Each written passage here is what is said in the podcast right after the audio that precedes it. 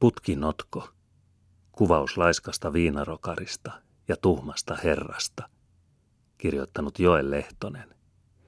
Julkaistu ensimmäisen kerran Hämeenlinnassa vuonna 1920 kustannusosakeyhtiö Kariston kustantamana. Ensimmäinen luku. Savon eteläosassa, lähellä Karjalan heimon asuinseutujen rajaa, on kaunis ja karu paikkakunta. Saimaa, joskus muualla leveä ja vapaa, supistuu siellä ahtaiden maisemien väliin, niin että ainoastaan harvoin saattaa nähdä ulapalla sellaisen kohdan, jossa silmä ei tapaa missään toista rantaa. Vedenkalvo yhtyy siintävään avaruuteen aivan kuin merellä. Yleensä ovat tuon suuren sisäjärven selät täällä pienenlaisia, peninkulman taikka parin, kolmen pituisia.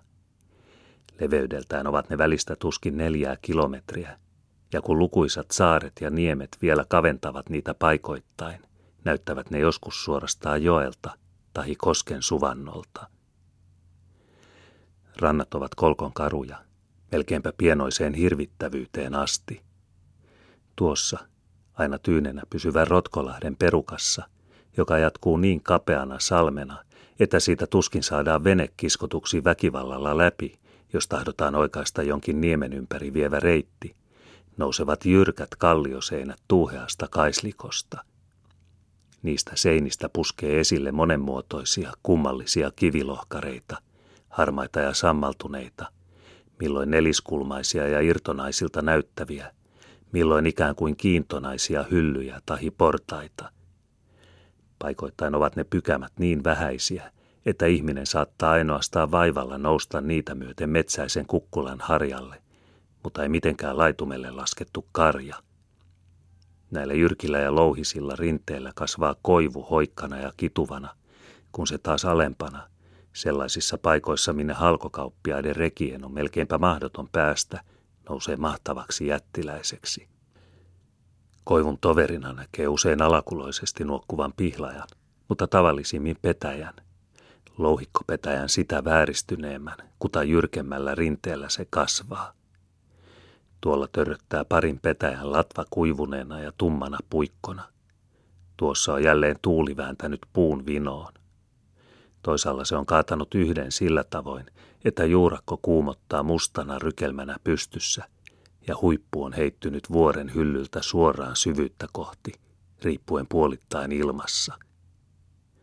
Ja kuitenkin vaivainen petäjä elää, kun käyräkokkainen sisämaavene on solunut läpi jostakin kapeasta salmesta, voi soutaja kääntyä sekä oikealle että vasemmalle, sillä salmia ja lahtia on joka puolella.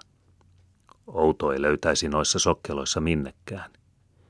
Mutta se, joka tuntee väylät ja pyrkii tätä oikotietä järven aukealle, joutuu sinne kiertelemällä, pitkin lammentapaisia leveämpiä paikkoja, joissa vesi välkkyy vihertävänä ja hopeisin viiruin, ja joissa silloin tällöin pulahtaa kala lumpeiden seassa. Tuolla on ulapalle vievä syvä laivareitti. Sen käänteessä paistaa valkeaksi kalkittu kummeli, taikka pienen pieni vilkkumajakka, sylenkorkuinen, punaisine ja sinisine lyhdyllaseineen. Pian joudutaan ulapalle. Se näyttää matalarantaiselta, sillä vastapäiset mantereet ja saaret ovat toki peninkulman päässä – joskin ovat melkein yhtä korkeat kuin tällä puolella. Ulapaa avautuu eteen uuden niemen takaa, joka nousee syvyydestä jyrkkänä kuin seinä, hyvin kymmenenkin syltä korkeana. Tuossa seinässä ei ole minkäänlaisia hyllyjä eikä lokeroita. Sen juurella vedessä asuu paikoin ainainen varjo. Auringonsäteet eivät koskaan pääse sinne syvyyksiin. Ja vuoren huipulla, humisevassa hongikossa – viheltävät haukat. Tuolla näkyy kapean ja kaislaisen salmen toisella reunalla omituisia suuria kiviä rannalla, aivan veden äyräällä. Joku niistä muistuttaa istuvaa sammakkoa, ja yksi on muodoltaan ikään kuin hevosen pää, eräältä taholta nähtynä. Turpa kurottautuu juomaan pienestä poukamasta. Tällaisia ovat Kenkkuinniemen rannikot. Entä sisämaa? Sinne ei oikeastaan kulje mitään teitä, vaan pelkästään niin huonoja polkuja, että karjan on vaikea siellä liikkua, noilla vuorilla kiipeävillä ja heti taas rotkoihin syöksyvillä poluilla, etsiessään hengenvaaralla louhikoista niukkaa ruohoa. Tämä sisämaa on melkein yhtä karua kuin rannikko. Taloja on harvassa, ja niitäkin erottavat toisistaan ainaiset vesien taikka mäkien solat, lahdet ja puolittain umpeen sammaltuneet lammet. Kylistä siinä mielessä kuin edes muualla näillä Saimaan pienikyläisillä seuduilla ei voi puhua. Harvalla taloista on mainittava laajalti hyväpohjaista maata pelloksi ja kiitettävä leveältä reheviä alanteita niityksi – maan karuudesta ja vesien esteistä johtuneekin osaltaan, että tällaisella seudulla saattaa tavata kansaa, joka on, paitsi yleensä köyhää, joskus siinä määrin kehittymätöntä, saamatonta, itsepintaisen kulmikasta ja taikauskoistakin, että mieleen johtuu melkeinpä kaikkein alkeellisin metsäläisyys. Ja tämä seikka on sitä merkillisempi, kun sivistyskeskusta, kaupunki, on ainoastaan peninkulman päässä. Mutta kaunista on se karu paikkakunta. Kaunista syksylläkin, milloin ei sada päivät pääksätysten ja sulje ihmistä katon alle ahdistavaan harmauteen. Tai jos ei myrskyä niin, että järvet ovat yhtä valkeaa kuohujen hyppimistä ja kiehumista kallioiden kärjillä, joten ei usein viikkoon pääse kulkemaan minnekään, tuota ainoaa helpompaa tietä, vettä pitkin. Mutta toista on tyyninä syyspäivinä, hiljaisina ja syksyisesti utuisina. Kauniit ovat silloin kalpean siniset järvet. Niiden takaa kuultavat keltaiset koivut jo harmaaseen vivahtavilta vaaroilta.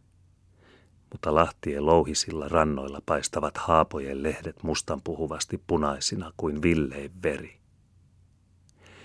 Syksyiltuana auringonlaskussa kiiltävät sulkapetäjien kyljet kuin ohuet veriviirut joltakin metsäiseltä töyryltä, joka kohoaa laaksosta – ja koivuissa käy suruinen ja viluinen suhina.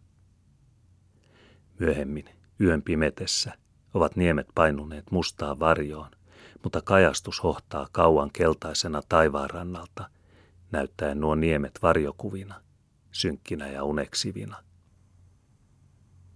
Talvella, keskellä lunta ja pakkasta, on erämaisia kuutamoita – Metsä paistaa huikaisevan valkeana lumessaan, joka säkenöi ja kiiluu.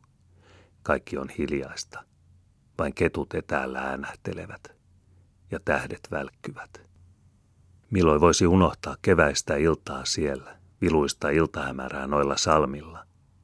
Laineet tulevat lepoon asettuen etäisiltä seliltä, joiden takana hulmua rusko taivaalla monen värisenä, synkkien pilvien alta metallisesti punaisena – Taivaan tuokion kestävä värileikki, nuo hattarattomat läikät, joista ei tiedä ovatko ne sinisiä tai vihreitä, kuvastuu vesissä vielä itseäänkin epätodempana ja hämärämpänä.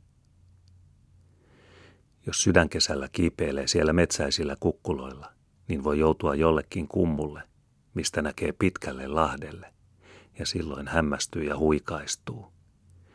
Järviseutujen ihanuutta.